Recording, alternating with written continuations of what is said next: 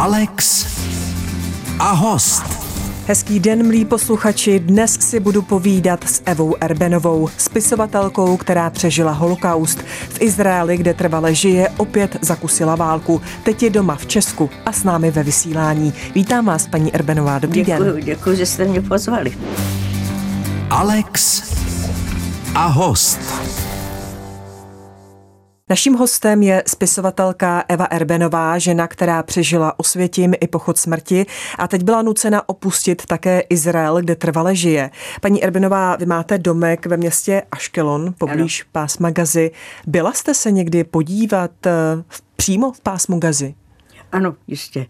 Po šestidenní válce, když jako Gaza přišla k nám, no, tak jsme byli všichni, se šli podívat, co tam je, a byli jsme šokovaní, co jsme viděli, jako spoustu dětí s oteklým bříškem, jako od hladu, žebrající, ženy sedící, všechno šedý, žádná kytička, žádný lístek, všechno tmavý, no deprimující pohled. Jak je to možné? Tak to jsou Palestinci, kteří jako odešli z Izraele na začátku ty první války, války osvobození, a zůstali tak trčet úplně hrozný. Hrozně nám jich bylo líto. Na druhý den jsme zase jeli do Gazy a přivezli rýži a všechno rozdali a koupili ty, ty nádrže takový, no, na, co se v zahradě se dává takový hrnce, to tam prodávali jako hliněný. A zorganizovalo se v létě dětský tábor, autobus plný dětí tak nějak dvanáct čtrnáct let, přijeli do Aškalonu a autobus izraelských dětí, a já jsem byla jako ošetřovatelka, dostala jsem za úkol udělat nějaký jídelníček, aby ty děti, jako děti byly hrozně smutný a zas, zaskočený a nemluvili, ale za tři, čtyři dny se to nějak zpívání, povídání a děti se zpřátelili, no a bylo to úžasné. Já jsem navařila šp- maruňkovi knedlíky pro všechny děti. Já jsem si řekla, ty děti z Gazy tohle to vůbec neznají. A nějaký brambory a nudle a tak to. Tak. Maruňkovi knedlíky, tak jsem jim taky představila to. A to se psal, omlouvám se, že vás přerušuji, to se psal jaký rok? No já právě myslím, že se psal rok šedesát padesát devět, tak to muselo mm-hmm. být na přelomu toho. Já si vzpomínám, jo, že můj, můj syn, ano, bylo, bylo mu asi pět, tak ano, mm. tak nějak. A tenkrát jako to bylo takový, ty děti, co byly v tom táboře, se vrátili potom za měsíc, co prožili, nemyslím, že to dokonce byly celé prázdniny, a že se skamarádili, a že se trošku naučili hebrejsky. A naše děti, a bylo to skutečně, když odjížděli, dostali nový tepláky, byli hezky čistí, měli růžový tvářičky, byli trochu vypapaný a, a tyhle děti už nikdy nebudou proti Izraeli. No a představte si, uplynula léta a my jedeme z narozenin před město, byly oliv, oranžové háje, tak všecko zalesněný a byla cesta mezi tím.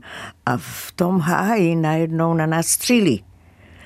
No tak nám prostříleli auto, jako jenom pneumatiky, dojeli jsme ven, všecko bylo v pořádku, nic se nám nestalo, ale tenkrát první takový na, e, ambuš a jmenovali se Fadajan. To ještě nebyl Hamas, to byl Fadajan.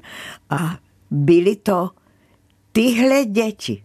Když to, ano, ty se chytli ty lidi, co tam stříleli, a byly to tyhle děti, které právě byly na tom táboře, který uměli trošku hebrejsky.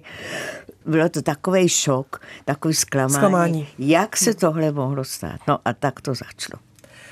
Tak a jak to pokračovalo, o tom budeme mluvit za malou chvíli. Hostem Českého rozhlasu je Eva Erbenová. Povídám si se spisovatelkou Evou Erbenovou, která přežila holokaust. V Izraeli, kde trvale žije, opět zakusila válku, před kterou jste teď utekla do bezpečí ne, ne, České republiky. Před válkou, ne, já bych tam, já tu, ta válka v Izraeli totiž trvá Pořád, pořád je něco. Já žiju v Aškalonu od roku padesát jedna. Tak a na Aškalon teď dopadají na, momentálně na rakety. Pořád jsou nějaké rakety. No, jelikož my máme ten, tu pokličku, která to všechno zabrzdí, tak jak já nikam neutíkám a ono to obyčejně spadne do moře. Jo, jsem tam na nějaký auto, nějaký dům, ale vždycky máme dost štěstí, že to jako tam nejsou lidi, do teďka to bylo tak. A jsou lidi, samozřejmě to nepříjemný mít sirény a jste třeba ve vaně nebo zrovna děláte něco, no a je siréna, měla byste někam utíkat. Tak já se nenechám rušit, neutíkám nikam. Petr, můj manžel, vždycky říká, že ty rakety neznají naši adresu, no tak se na to spoléhám a beru to celkem stoicky, ale pořád je něco. A řekněme, jaký stát, kde by si lidi nechali líbit, že na ně střílej, no tak tady sedíme a najednou začnou houkat sirény a, a všecko jako jinak. No a...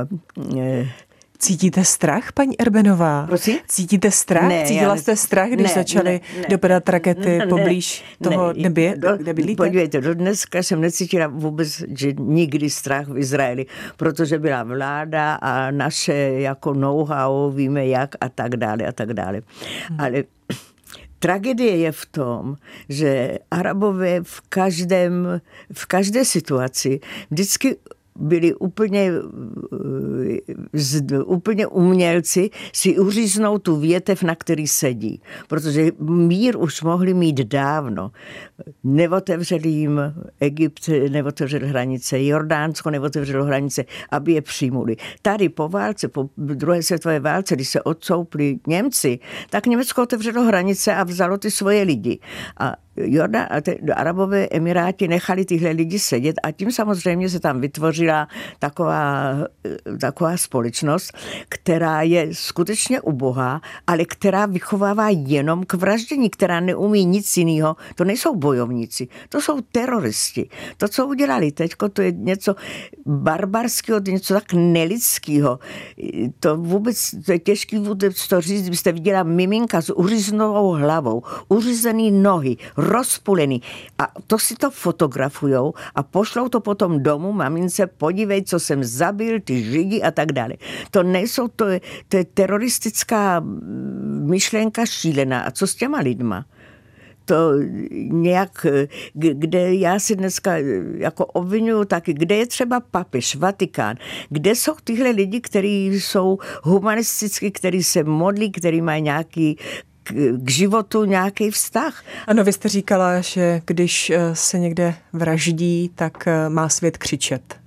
No, aby ten křik neslyšíte. Podívejte se, vraždilo se za druhé světové války, když nás trkali do plynu a když byl Babí Jár a když vraždili stejně tak jako a nikdo. Kde byl Červený kříž? Kde, kde byli ty všichni svatí, kteří se modlí a dělají a já nevím co. Jak se tohle může stát dnes? A když potom tady přišli, my jsme se vrátili z koncentračního tábora domů, do Prahy, do Čech, to bylo jasný. A Československo nás přijalo krásně. Já si vzpomínám, že u Mišáka, ta velká cukrárna, se dávala polívka a v tramvaje jsme jezdili zadarmo. Ne, přišli jsme domů a bylo všecko, zase jsme se snažili e, žít. Já jsem se napsala do Karlovy univerzity, já jsem chtěla být lékařkou a tak. Já vás, paní Erbenová, zastavím, k tomu všemu se dostaneme Dobre. Za malou chvíli. Hostem Českého rozhlasu je spisovatelka Eva Erbenová. Pozvání do Alex a host přijala Eva Erbenová, spisovatelka, která jako dítě přežila hrůzy druhé světové války. Od smrtí ale dělilo jen málo. Pojďme to vzít, prosím, od začátku. Vy jste jako dítě měla šťastné dětství. Moc. Narodila jste se v Děčíně. Ano. Co vás bavilo, co vás zajímalo? Jak jste prožívala své dětství? Děti, já vždycky říkám přišlo dětem ve školách, kdybych já měla popsat mé dětství, tak bych použila růžovou, bledě modrou, takový krásný barv. Ano, úplně jste se rozsvítila, když ano, jsem řekla ano, slovo dětství. Ano, ano, dětství bylo krásný. Taky říkám, nikdo si nevybere jako rodiče, kde se narodí a nikdo si nevybere to místo, kde se narodí.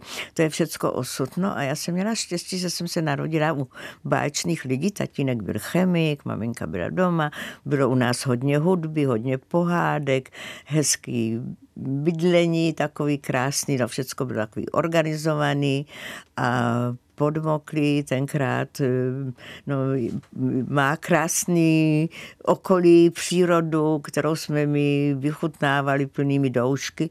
Nebyli jsme nějaký pobožní lidi, jednou za rok se chodilo na dlouhý den don, maminka, tatínek, ale jinak ne, my jsme slavili Vánoce a Chanuka a Pesach a Velikonoce. Všecko tak, jak to šlo. Ježíš a Mojžíš u nás žili v souladu, nehádali se vůbec.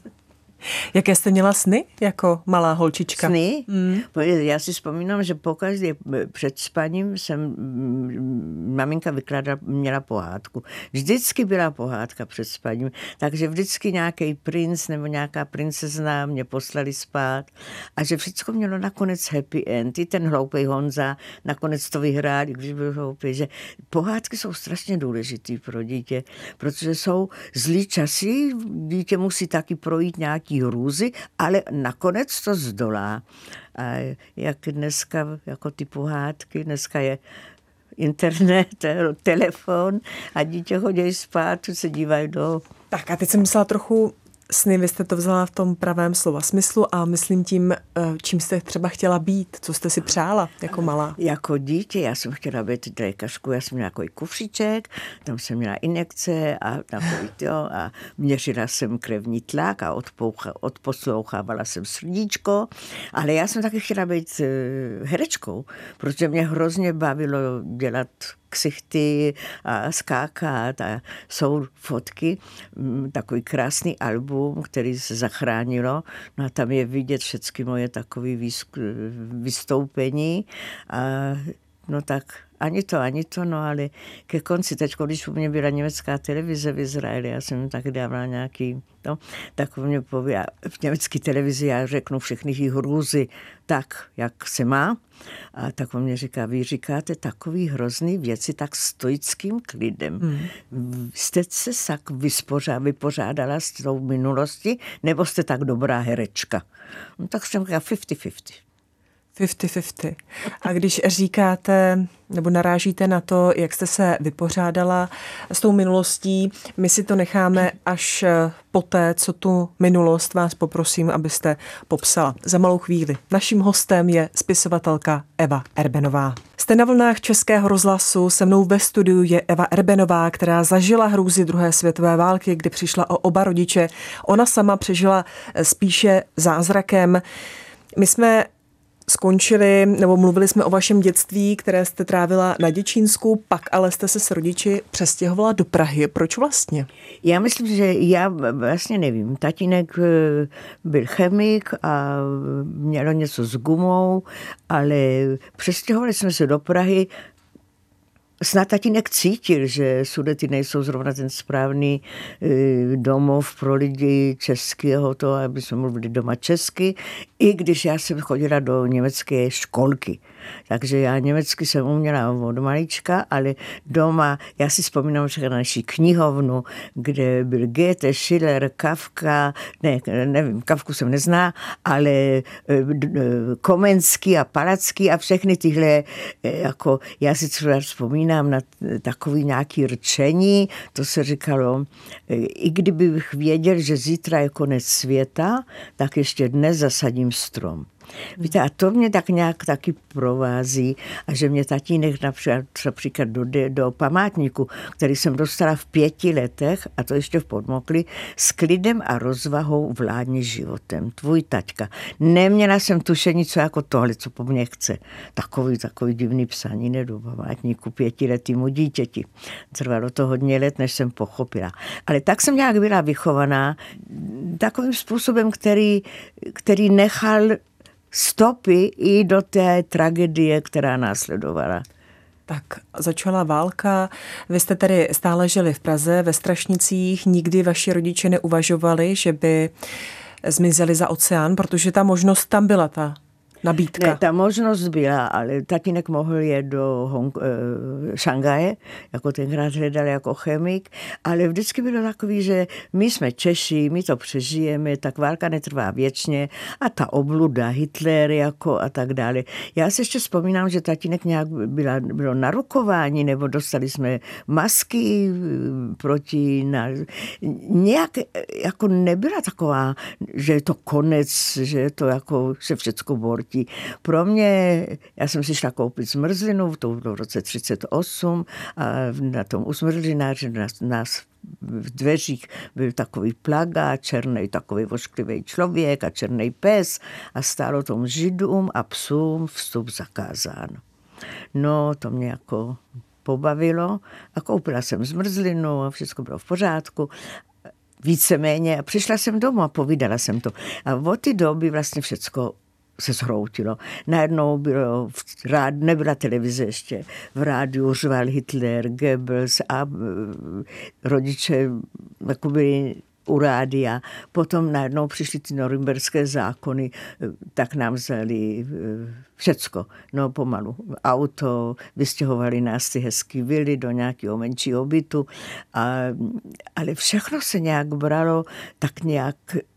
Že to je dočasné, že to, dočasné. Že to přejde. Maminka se zúčastnila, já si vzpomínám, že byla nějaká taková myšlenka odjet, ale ta myšlenka byla, co neznáme tu řeč, moji rodiče neuměli nějak anglicky nebo německy, a opustit rodnou zem, no tak...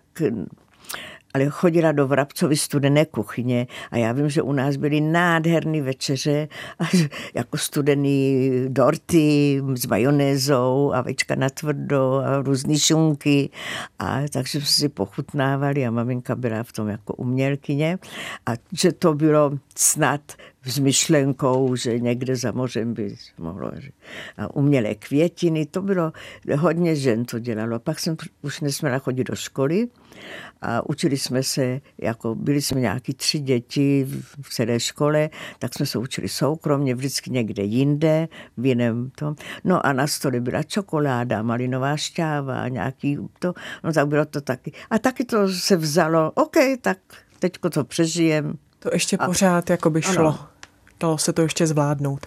Za malou chvíli budeme pokračovat. Hostem Českého rozhlasu je spisovatelka Eva Erbenová. Naším hostem je Eva Erbenová, spisovatelka, která přežila Osvětim i pochod smrti a teď tedy opustila Izrael, kde trvale žije. Nicméně pojďme k těm asi nejhrůznějším zážitkům, které jste jako holčička prožila, a to, když vám odvedli tatínka, nebo když najednou vás nejprve převezli do Terezína, tam jste stále byla s rodičema, stále jste měla oba dva rodiče, a potom... Tam přivedli nás do Terezína, ty oba dva rodiče jsem měla několik hodin, protože okamžitě nás pozvali do Dvora v drážďanských kasárnách, se řadili a zařvali muži vlevo, ženy vpravo, a taky chlapci, myslím, nevím, do třinácti let byli s, jako s maminkou a starší z, jako z muži a odvedli muže, odpochodovali. Já ještě dneska slyším ten cvakot těch nohou na těch kočičích hlavách v drážďanských kasárnách a byli pryč. Najednou prostě jsme se... A to bylo jako hrozný. A to bylo naposledy, když jste... Ne, viděla, ne, ne. Nebo ne, ještě jste potom tatínka potom viděla? Ještě asi za tři týdny ty muži přišli do drážďanských kasáren jako na návštěvu a ukázalo se, že tatínek je taky v Terezíně v magdeburských kasárnách a že tam pracuje jako v proviantuře a nějak ten život, víte, Terezín byl úplně organizovaný jinak, nežli Polska i to. A taky ty lidi byli jiní. Tak na začátku jsme tam byli v čtyřicet jedna leden, to byla jenom Češi. To ještě nebyla tak pomíchaný. Potom přišli z Berlína, z Dánska, ale na začátku. A byla to jako samospráva, která se úžasně starala hlavně o nás děti. Všecko s povolením Gestapa. Všecko muselo jako na to dát OK, ale přece jenom ta snaha nám, snaha nám dětem dát víc. Jako my děti jsme se nesměli učit a pracovali jsme na zahradách. Tak za tu dobu, co jsme pracovali na zahradách a ryli půdu nebo sázeli, tak nám ty starší parťáci, kteří už měli víc škol, nám bylo dvanáct, třináct, čtrnáct, tak nám vykládali o francouzské revoluci, Napoleon, jaký to byl to, jak Marie Terezie, že řekla, no když nemáme chleba, tak budeme jíst buchty. No my jsme neměli ani chleba, ani buchty, ale bylo to tak zajímavý. A že například na terezínských baštách jsme poznali, kdo byl Plato, Sokrates, mytologie, Olympus a tohle, tohle byla naše, tak jsme se jak vzdělávali, jak je hlavní město v Anglii, tam a onde, jaká řeka teče a celá moje generace ale my, děti terezínští, jsme vlastně vyrostli takovým způsobem, když jsme se potom po válce vrátili a šli jsme se nechat zapsat na Karlovou univerzitu například, no tak nás krásně přijali, jenom nám bylo pár otázek. Nemáme vůbec žádné školy. Tři roky školy. A pár otázek takových nějakých a řekli, no, tak, že nejsme takový pitomí a vzali nás. Tak a kdy vás, řekněme, přesunuli z Terezína? Nebo jak dlouho jste byli v Terezíně? V Terezíně jsme byli tři od roku od čtyřicátého prvního do čtyřicátého čtvrtého říjen. Čili rok před koncem války. Tyfus, vypukl tyfus, velká epidemie tyfusu. Lidi umírali a Němci se rozhodli, že musí udělat nové ghetto a poslali všechny muže od osmnácti do padesáti let na to nové ghetto. A to bylo, když jsem viděla tatínka naposled. A nám řekli za týden asi, že se můžeme hlásit dobrovolně, že nové ghetto je hotový. No tak jsme se všichni hlásili dobrovolně a za tři dny jsme dojeli do Osvětína, což pro nás bylo úplně, no kde to jsme, jaká je to planeta, všechny ty psi a ten křík. A Něm, Němci taky štěkali tu jejich němčinu a no všechno bylo hrozný. A zařadili tak nás do pěti stupů a všichni jsme byli v šoku. Já jsem držela maminku za ruku a najednou přišla e, nějaká přítelkyně, Julča Beková, jméno známe tady v Čechách, a byla maminčina přítelkyně a ta už byla v té Osvětíně předtím a otrhla mě od maminky a řekla, když se ti budou ptát, jak jsi stará, tak řekni šestnáct. Já jsem vůbec nevěděla, co jako po mně chce a pak jsme viděli Mengele a to jsme taky nevěděli, kdo to je, co to je. No tak jsem to všecko přežila a stali jsme potom v Osvětíně asi tři týdny. A za tři týdny jsme přišli jako vybraní na práci do jiného lágru, do Gross Rosen, Flossenburg a od tam až do ledna. A čtyřicet pět už. Vlastně. Ano. Hmm. A v lednu začal potom pochod smrti, který byl vlastně ta katastrofální finále. Každý den dvacet pět třicet kilometrů, bez jídla, někdy nás nechali spát venku, tak lidi zmrzli taky. A kdo se posadil, nemohl dál, byl okamžitě zastřelen. Takže ta smrt byla všude přítomná. Všude. A vy jste pochod smrti přežila, vaše maminka bohužel ne. Jak jim... Maminka zemřela ve Svatavě, kde jsem včera byla a tam je taky nějak pohřbená. A jak a vám je... se podařilo přežít? O tom si budeme povídat za malou chvíli. Naším hostem je Eva Erbenová. Český rozhlas vysílá Alex a host. Povídám si s Evou Erbenovou. Už jste v minulém vstupu zmínila, kdy a kde vaše maminka zemřela při pochodu smrti vyčerpáním. Maminka zemřela vyčerpáním. Vyčerpáním a vy jste zázrakem jsem, přežila, dá se to zázrakem říct. Zázrakem přežila, jako zázrak. Příští den nás uložili do nějaký stodoly a už nás bylo asi jenom dvě stě padesát. Všechny tyhle čísla já vím, po válce samozřejmě tenkrát nevěděla. Malá stodola, lidi se tak objístoví, to, to je hrozně takový chaotický. Taková situace. A já jsem se uklidila do nějakého kouta, kde se mě, nevím přesně, jestli tam byla kráva, nebo jestli tam předtím byla kráva, na každý pád to tam smrdělo šíleně, ale bylo tam teplo. Teplo a mě byla šílená zima. Já jsem se do toho zahrabala a usnula jsem nějak a když jsem se probudila, tak jsem byla sama. Tak všichni byli pryč. A vedle mě seděl nějaký polský chlapec a přinesl mě trochu mlíka nebo něco na pití a já jsem pak odešla z ty, z ty, z ty stodoly a já vím, že bylo před ránem. Svítily hvězdy úplně jasně a byl sníh, to bylo ta pracha. Příroda byla nádherná a já jsem tam stála. Jako, víte, dneska si to připadá jako Malý princ někde na oblacích, a kde, co, jak, jak je to možné, jak se to stalo. No a viděla jsem, že jsou v půdě koleje, tak jsem myslela, jede nějaký vlak, tak asi je tady nějaké město. Nevím přesně, co jsem myslela, šla jsem, šla jsem, šla jsem a tak jsem vlastně šla tři dny. Hmm. A měla jste během toho obavu, že vás zase jakoby chytne Gestapo, že vás zase někam zavřou? Já nikdy nemám žádnou obavu. Opravdu ne? Ne, ne, ne, protože ta situace, ve které se nacházím, taky řeším. Abych si dělala obavu, co bude, když to nebude, nebo bude, možná, že to vůbec nebude, tak proč mě tam mám obávat? To je nějak matematické myšlení, které jsem si osvojila, a já si nedělám obavy, já řeším to, co je teď. Hmm. A když to nemůžu řešit, tak se snažím se tomu nějak přizpůsobit, jak nejlépe je možno. Byla jste v nějaké, nechci říct, nebo interakci, komunikaci s Gestapem? Ne. Mluvili na vás, jak se k vám chovali? Ne, ne, ne, Gestapo vůbec nebylo mezi námi. Gestapo byla přece taková elita, ty si nemazali ruce, ty vraždili elegantně.